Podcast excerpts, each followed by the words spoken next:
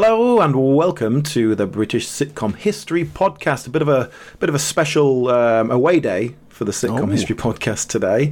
Uh, my name is Alan. With me, as always, is Gareth. Hello. Hello, Gareth. Now, I've had a little field trip.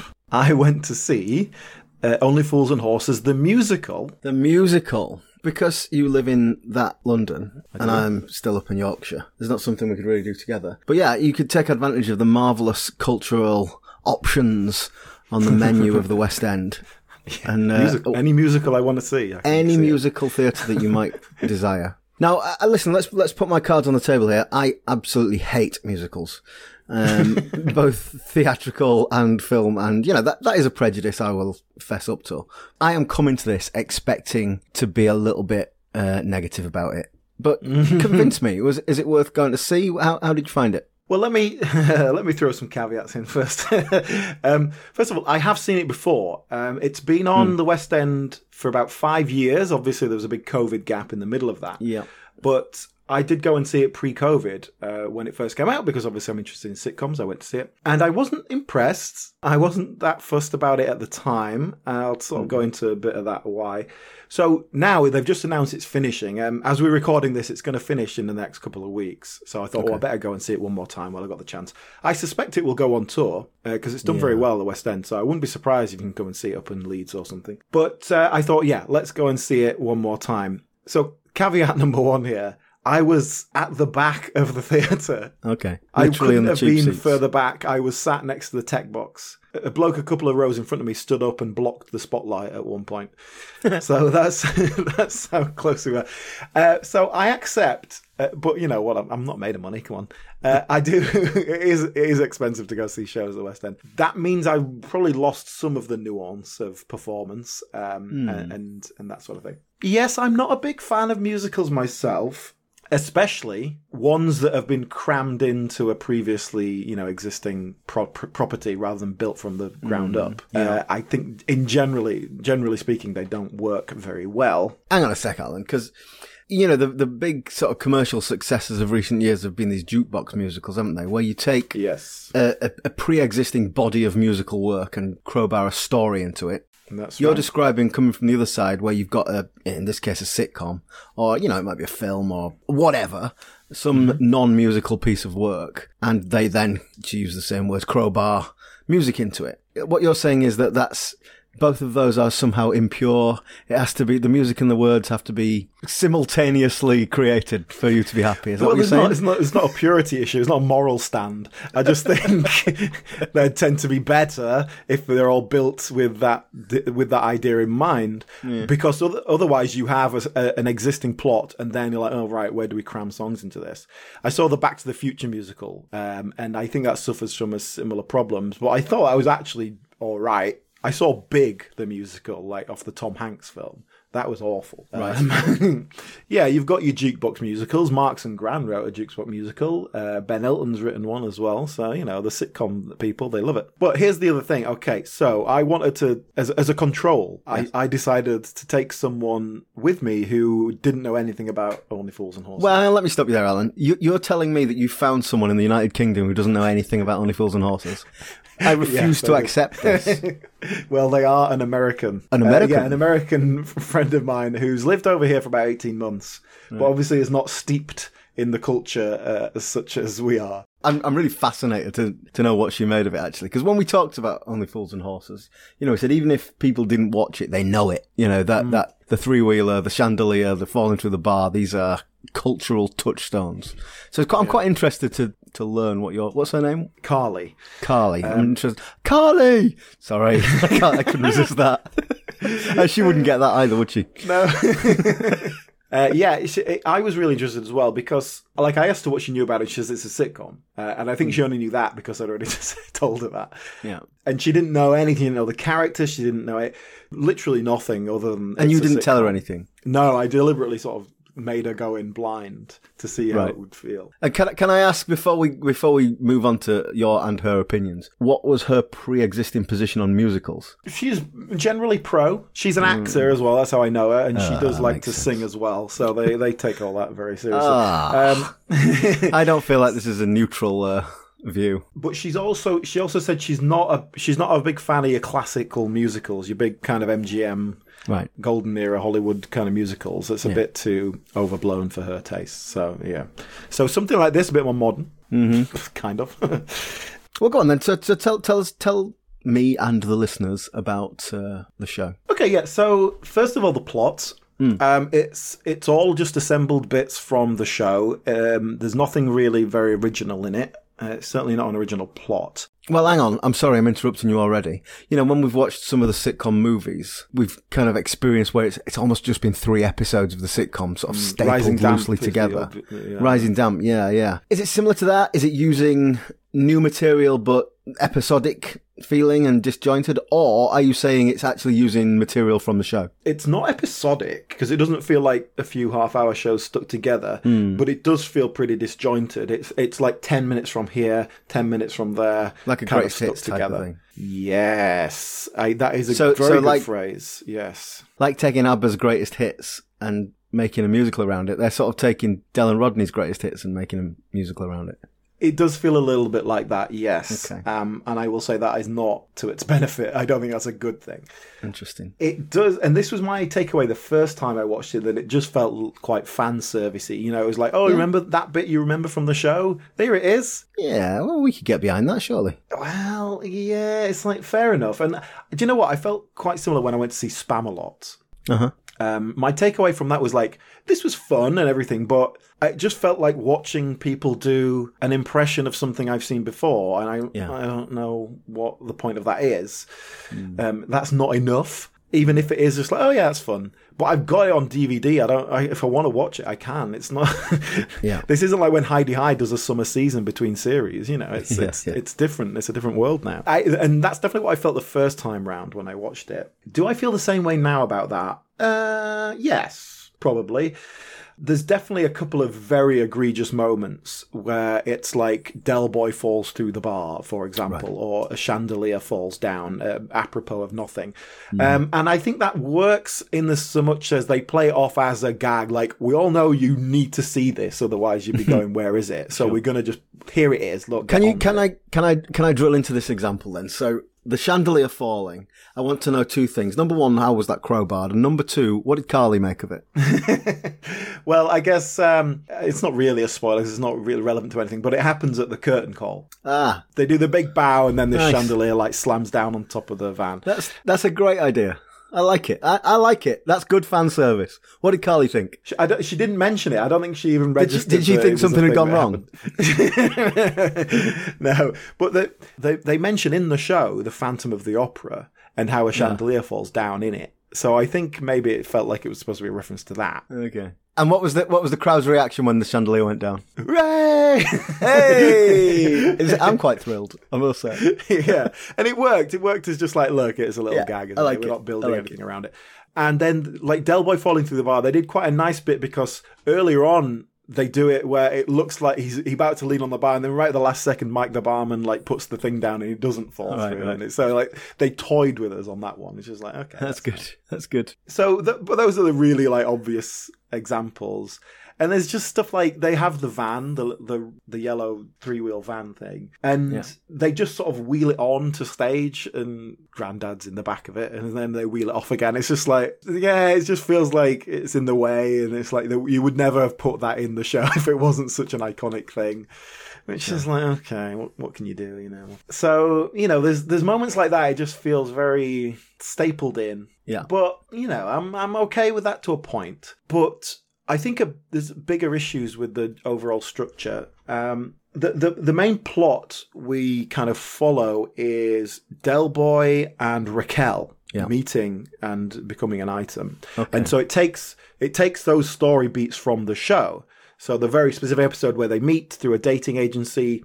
And then Yeah. uh, I don't know if you remember this specific episode, but they hire a stripper for a party, and she turns up and she's the I stripper. do and remember like, that, oh, yes. she's she's lied to him, but he's been pretending to be this kind of theatrical agent. So, Mm-hmm. and then they go, look, let's start again. We'll, we'll just be ourselves, kind of thing. We also have Rodney getting married to Cassandra. That's like what he's doing, and the whole bit where Del Boy has to borrow money from the Driscoll brothers, and then and then ends up getting beaten up because he He's not paying Yes. his debts, right? But taking one for Rodney, so to speak Yeah, I remember that. Yeah. uh, showing showing here, you know how what a great guy he is. Those are the main plot points. I'll say this, and I think this is it's to its major detriment. Rodney feels completely forgotten. He, like Rodney is not given anything to do, and Really? Cassandra even less. It's it really feels like Rodney is undermined as a character, and I don't know why that is. That feels like such a a basic do Del Boy and Rodney. That's that's Yes. your first port of call, and then build everything else around it. Rodney feels really underserved as a character. So is that something to do with, you know, if we think about the show and how the dynamics of Only Fools and Horses changed throughout the years? You know, we reviewed the first two series with Grandad. You know, the dynamic of that trio was very different to, if you think about the specials at the end, where we have Cassandra and we have Raquel and ultimately Damien. You know, the, the, the relationships are completely different 20 years on. So the musical, the musical is taking that, that, those later years. Kind of. Um, it's actually set in 1989, they say specifically. Right. Uh, the show itself started in 81. Uh, we watched up to Mm-hmm. like 83, 84. And yes, the the characters are Delboy, Rodney, and Grandad. Grandad is the is the Right, principal okay, character here. So we've got that dynamic from the early years, but then we've got Raquel and Cassandra in, Hmm. and that particularly with Rodney because the guy who's playing Rodney was playing Rodney as that dopey twenty one year old, Yes. not the twenty seven year old who's getting married. Yes. And there is a journey there, and it does change. I can feel it in my bones, Rodney. Oh, yeah. Yeah, this time next year, we'll be millionaires. Yeah, terrific, Del. right, what we got today then? Well, we got these genuine gold effect leaning Eiffel Tower of Pisas. Yeah, morning, Trigger. Morning, Dale. What's it, Dave? Trig, how many times have I told you my name ain't Dave, it's Rodney? He's playing that naive put upon 21 year old who always needs help from del Delboy. But then he's also getting married to Cassandra, and it, it becomes this weird, doesn't quite work thing with, hmm. between the two. Not to mention, he's playing it as a sort of cartoon, dopey impression of that 20. like it's, you know, he's doing a comic musical theatre. I've got to do this big impression rather than uh, you know there's, there's there's a certain subtlety to only fools and horses that you, you, Yeah. you can't get on a stage right whereas a del boy character i think you can go pretty big with that Yeah. and then we've got grandad who kind of just sort of is is just there Yeah, but that's kind of comic what he did in the in the show. yeah yeah which actually it, it works okay for that i think uh, first first complaint here from carly um, she said she couldn't understand most of what they were saying. okay. she is. I've shown her some sitcom stuff before, and we have had to put the subtitles on uh, for certain things. Um, so she was struggling a bit, and we were quite a long way away, like I said. So the volume wasn't like brilliant, and you know, losing a lot of the subtlety Mm. of acting. So that you know, I, I accept that we, we were not watching it under ideal circumstances, but she was she was losing Grandad particularly because he has a kind of low husky voice. Even though you know it was it was they were all mic'd up. You know, it wasn't like they were projecting into uh, the you know two hundred year old theatre. Am I right in thinking Paul Whitehouse is Grandad? That's right. Yeah. So that's obviously the, the, the headline name that I know. But is who else is in it? Well, last time I saw it, Paul Whitehouse was in it as well, and he has been away. I think he's come back to kind of see it out as it's coming to an end of the run. I know, for example, Les Dennis was doing it for a while. The rest of the cast, they're musical theatre guys. I don't know them. I'm not in that world. I don't really know who they are. But I will say the guy playing Rodney was definitely the same guy I saw playing it before. The guy playing Del Boy has been the same person all the way through, but I think the person I saw seeing Del Boy was an, under, an understudy. It wasn't the same guy. Well, the first time. No, no, this time I see. which is interesting because the Del- the energy of Del Boy did not feel right at all. It, it, he, he seemed too young, um, and I know Del Boy, you know, is not like an old man or anything, but it, it, it felt more like watching someone play Marty McFly and that kind Okay. of um, slightly manic, Yeah. you know, energy. And I, See, know, I think even when we watched the early right. Only Fools and Horses, Del Boy's, you know, I don't, I can't remember how old he's supposed to be, but he's he is the father figure to Rodney, isn't he? Yeah, You know, he's- exactly. He's very much a big brother. He's head of the household. Yeah, it just didn't quite work for me. Like I say, I don't want to, I don't want to get into the actors so much, I, but I'm pretty sure that was the understudy. Uh, the guy who's been playing Del Boy throughout is a guy called Tom Bennett, uh, and I that's who I saw the first time round, and it was very different. Right now, I do know Tom Bennett because he is he has got some sitcom pedigree. He's in the Yeah. Ricky Gervais world. He's in Afterlife in a sort of small role in that, but he's also Oh, right, in yeah. he was also in something that's dear to my heart, which is Phone Shop. And for the benefit Oh, of listeners, I worked for Carphone Warehouse for 10 years in the, in the 90s and 2000s. So Phone Shop was a pretty biting satire for me. So could you see him playing Del Boy? No. well, I think he he's been doing it for the whole time. Uh, like I said, the guy I just saw recently uh, was the understudy. But what was interesting about it was that Carly's take on the performances in general Yeah. were this feels tired. Ah. She it was like this feels like these actors have been doing this for years and they're they're just going through the motions now, which is interesting if he's the understudy because you know you underst- as an understudy you don't get that many goes at it, so you really give it your all when you when you go when you get get go for it. But she said it felt very tired, and I I know what she's picking up on there. Um, bear in mind also we saw it on a Tuesday. You know this isn't exactly Every night is show night, darling. Yeah, yeah, exactly. Yeah, maybe.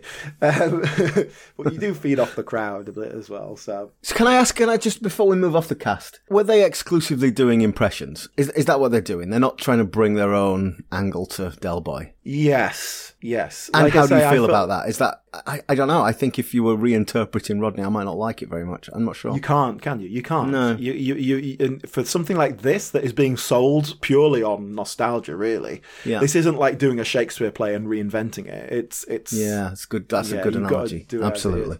You start flogging them looky theatre tickets. I got an appointment up that new dating agency what open on the high street. Oh, I wonder why you were dressed like that. Yeah, well, got a dress to impress, Rodders. Dress to impress. Right, go on, up it. Particularly those characters are just so iconic. I think if you did something like Hi-de-Hi, you probably could play around with it a bit more. You know, your Ted hmm. Bovis would still have to be a, a specific kind of type, but you could probably play around with it a lot more. Could it, could it be a female Ted Bovis? Like Ghostbusters?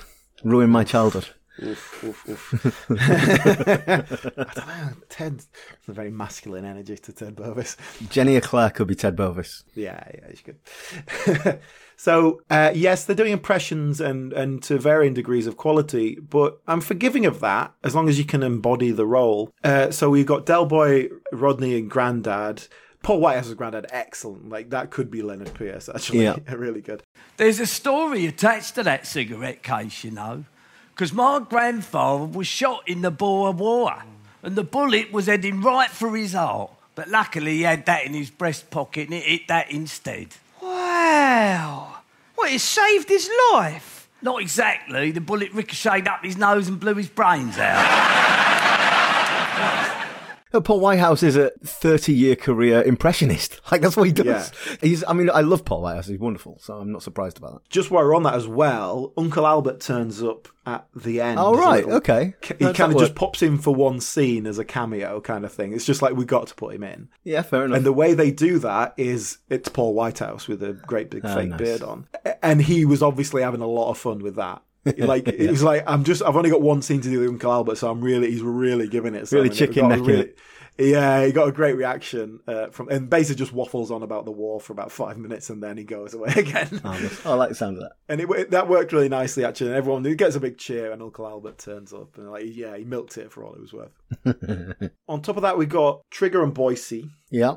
as kind of principal characters. They get quite a bit to do, but probably not that much. And they both get their own song, Okay. which is interesting. Boycie gets well, well Boycie and Marlene. They get a whole bit about them trying to have a baby. And he's got a low sperm count or, or something like that, which again is taken from the show. Uh, so that's their little subplot. That at the end they go, "Oh, I'm pregnant," like that. That's that. And Trigger gets a this song that's just dropped in, and it's about it's about his grandma who used to have this crystal ball and she could see into the future. And so he gets this crystal ball out and they just sing this song and he goes and he basically he looks into the future and say and, and looks at Peckham in 2023 and describes it. And then Right. you know they come around and it's like baristas and hipsters and stuff like that. And they're like, Yeah, I "Oh, like that. don't, That's I don't think that's going to be any good. It's it's a pure comic relief song that's just dropped in doesn't add anything to anything but it uh-huh. kind of works and it is kind of acknowledging the time shift and all that. So it's like all right. But again it, it adds to this idea of it feeling a little bit unstructured and yeah it's just kind of oh here's a bit with boycie yeah yeah there we go hmm. then you've got denzel you've got mickey pearce you've got mike the barman who are just crowd they're just kind of in the background doing stuff Yeah. it's a tough one. Do you do more with them? In which case, I'm saying, oh, that's you've done too much. You've given their own song. Do you do nothing with them? In which case, I'm saying, why are they there at all? You can't win, can you? But they're not incorporated into the plot. They're just there, and Fan so service. we have to we have to add a scene in for them to serve them. Uh-huh. I- In that age, yeah, like I say, it just didn't flow. So do you think, like, you understand why that's fa- that you know you want to get those characters in? Yeah. But you know, if you think about an episode of Only Fools and Horses, you just pulled one discrete episode. You're not going to have Trigger and Boycie and Mickey Pearce and Raquel and Cassandra. You know, if it's just one episode, the plot is going to focus on our main characters and one or two minor characters. I, I suppose this is uh, that greatest hits the problem, isn't it? You know, if greatest hits, you got to bring all the characters in, and it, it, it's detrimental to a, a ninety-minute story. Plus, yeah, but bear in mind this. Yeah, this isn't one episode you're dealing with. It's well, it's like two and a half hours with an interval. You know, it's, God, is that long? yeah, it's proper musical, man. but yeah, you got to fit your songs into that. But find a plot where Del Boy's got a problem and he has to enlist Boycie's help. So Boyce is part of the plot. Yeah. And they don't, not only do they not do that, they don't even have Rodney helping him with the plot. It's, uh, so it, it, it- yeah, I don't know why. I think having him, the whole Raquel thing is, is nice and it works. And I, and I was thinking, why not just do a, one of the earlier shows? You haven't got Raquel and Cassandra there. You got, but then I realized, like, if you did that, you wouldn't be any women in this at all. so yeah, problem, um, maybe, maybe, yeah, you want to branch that out a bit. So yeah, and then you got you got the moments where Trigger, like, it, the scene begins and Trigger's like, yeah, so it said thirteen new heads and and six new Endels. Yeah, it's like, all right, yeah, okay, fine. See, the thing is, I, I feel like I'm being quite sniffy about this and quite negative, but honestly, if I was going to see Only Fools and Horses, I want to see the greatest hits. You know, you don't get the Rolling Stones to see their new stuff, do you? I know, but I just think you can you can package it better and Well, can I ask you? Obviously, the biggest difference is is the fact that it's a musical. So, having put my cards on the table, like, what are the song? How are the songs? Uh, right, yeah, it's it's a tough one, the old songs, because my my general feel on it is that it it doesn't feel like they've worked out what their mood is, what the songs are, and, and you know, if you if you, most musicals, uh, you, you, like I say, you build it from the ground up, you're working to a whole a holistic vibe of what the music is and how it adds to the plot and etc. etc. This feels more like so rather than the, the song developing the character or saying something, you do that in the plot and then you just drop a song in, and it it feels very just scattershot. I, I- I don't know what the mood of the music is. I uh, what I feel it should be, and I think what it mostly is is kind of Cockney knees up kind of vibe Right. Yeah. Yeah. not, but not with any real consistency. They opened the show pretty much with the theme song, uh, both the opening and ending theme song, kind of pieced together. No income tax, no VAT, no money back, no guarantee. Or white, your broke. We'll cut prices at a stroke. God bless Street. Viva Street. Long live Hooky Street. Say magnifique Hooky Street. And I must admit, of all the bits uh, in the show, that was the bit seeing this big kind of orchestral Yeah. groups singing version of the only of Hooky Street. It, like th- that, that was cool. the bit that kind of Yeah, I like gets shivers down my spine. You know, it was that was the bit that really was like, yeah, oh, this is this is it, right? And then there's there's a couple of pop songs in there. "Lovely Day" by Bill Withers, that's in there, and uh, "Holding Back the Years," uh, Simply Red. Yeah. I just kind of dropped in So, so I suppose in a in a sitcom, you're using some music as incidental music or as diegetic music. It's adding to the sitcom. But if you're hmm. doing a musical, as you said, and there's a musical vibe to it, hmm. then adding in that music has a very different impact. Yeah, and it's not diegetic music; it's someone singing it. You know, someone bursts out into musicals song. There's one particular song that jumped out to me the first time. Uh, I really enjoyed. So this time it didn't quite jump out the same way, but I, I think it's a good song. As in, it's a good musical. It felt like a musical theatre song. It felt like it was in keeping with the tone of the show while still adding something to it. And it's it's a it's the point where Del Boy goes to the dating agency, a computer dating agency, and he's talking with the guy who runs that about what he wants, what he's looking for, and it's called a bit of a sort. Right. Uh, and it and, and it feels like a musical theatre song. a bit of a salt. The sort of sort who's not too tall and not too short. Too short. And not too old and not too fat, but not too thin. Too thin. The sort of sort who sends your heart into a spin. And makes it boom and lights the room when she walks in.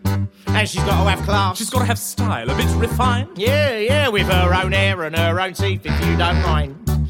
Yeah, that's the sort of sort to suit me to a T. Yeah, that's the sort of sort to suit a bloke like me. The writers, by the way, are Jim Sullivan, who is John Sullivan's son, and Paul Oh. Whitehouse, who is obviously it's mostly based on John Sullivan's work in terms of the plot. Yeah. But the music and lyrics are largely by Jim Sullivan and Paul Whitehouse. Chas of Chas and Dave has got a couple of credits on some of the songs. Lovely jubbly. Not least Margate, because they do the Margate. Dan the Margate. Now that's one that basically they they're all in the pub and, and Mike the barman comes out. All right, lads, uh, don't forget early tomorrow we're off on the Jolly Boys outing. They sing down to Margate, then they move on. That's just like it's so. And they don't go in, on the outing. Right, no, it's it's so painfully dropped in. It's that's that's not that's an example of where it doesn't work well. Uh, but then, yeah, you, so uh, and then there's an- another name in the credits, uh, Stuart Morley, who um, is credited with some of the music. I, I don't know who he is. Perhaps he's a musical theatre guy. But those those are the sort of the na- he's on a couple of songs. I don't associate Paul Whitehouse with musicals. Do you? No.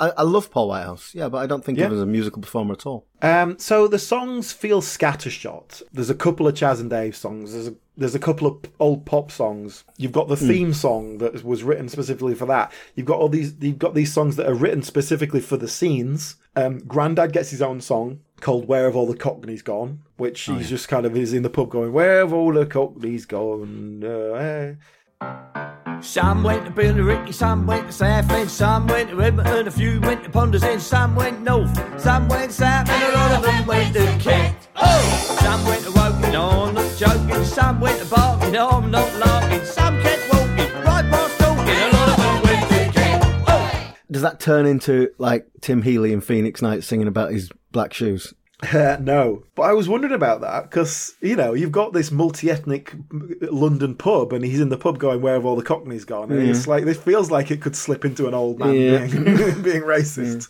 Can I uh, actually? You've you've given me a thought there. What? Who were in the crowd? What was the crowd like?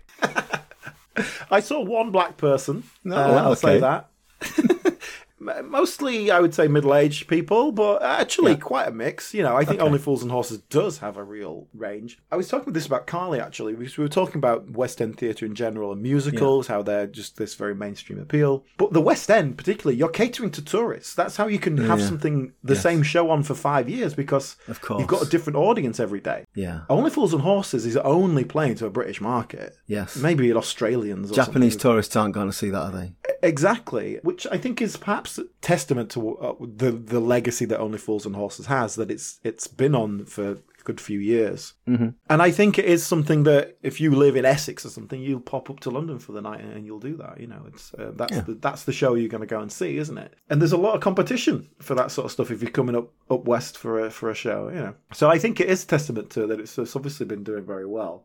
Okay, well, I think we should probably summarise, but I'm really curious. Can you sum up what Carly thought of the experience? the interesting things that I noted uh, from what she said were she said at one point she could tell that there was a recognition in the room, there was a familiarity in the room. There was stuff she didn't get it, but she could tell everyone else did. And she said that was quite nice. It was like sitting Oh, in the settee watching an old sitcom with your grandma. that's, what, that's how she described it. Okay. So I thought that was quite nice, uh, like a quite a positive way of seeing that Yeah. She she she had problems with the kind of the musical element, the music in general, and she said that it felt it felt like a tired performance, uh, just in terms of the actors. Um, Which you know they've been doing a long time. It's you know, six shows a week. It's it's a tough old game. It, it, it was getting a great response from the audience. There was plenty of laughs, but it, it was yeah a laugh of familiarity. It was a um, like it wasn't like oh my god that's taken me so by surprise that punchline has hit me and I'm laughing. It was it was a laughter of recognition and Yeah. And that's all right. That's okay. yeah I didn't laugh. Um, I was not laughing at it in the sense I would watch a sitcom and you might laugh. So uh, perhaps that's not a good thing. But I didn't feel excluded either. It, it like it felt that familiarity. You you talked about the chandelier moment. You gave us that example, and and the crowd didn't laugh at that. They cheered. That's the difference because if you if you remember that scene when the first time you saw it, it's hilarious. It's brilliant. It's a really big setup bait and switch joke. It's hilarious. Mm. But that's not what they're doing. They're not. They're not giving you a, a new laugh. They're they're saying, "Here it is. You remember when you laughed at this?" Do I just want more? I, I I think you could have all those elements, but give me a bit of original plot. Yeah. Even using the backbone of a previous plot, but then throw in some new stuff, throw in some new gags or something. But most of all, the one, and I didn't even remember picking up on this the first time I watched it, but I can't believe how little Rodney does. And that's inexcusable. It has to be Del Boy on Rodney first, and then Yeah. everything else can be built around that.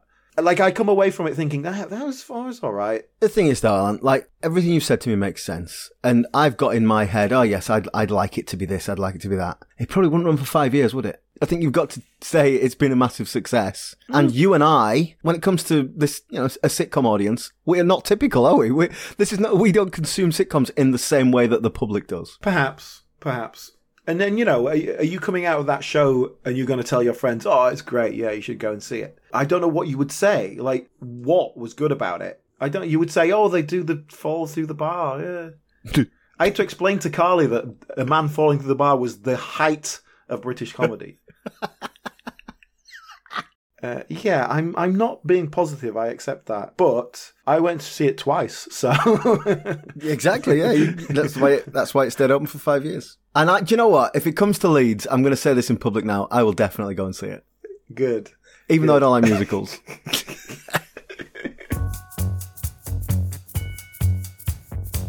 Uh, To our listeners, thank you so much for listening. Hope you've enjoyed this uh, slightly unusual episode. And uh, we'll be back with some uh, sitcom reviews soon. And if you'd like to follow us on social media, we're on Twitter and Instagram at BritComPod or our Facebook page, British Sitcom History Podcast. Thanks so much, everyone, for listening, and we'll see you soon. Bye. Bye.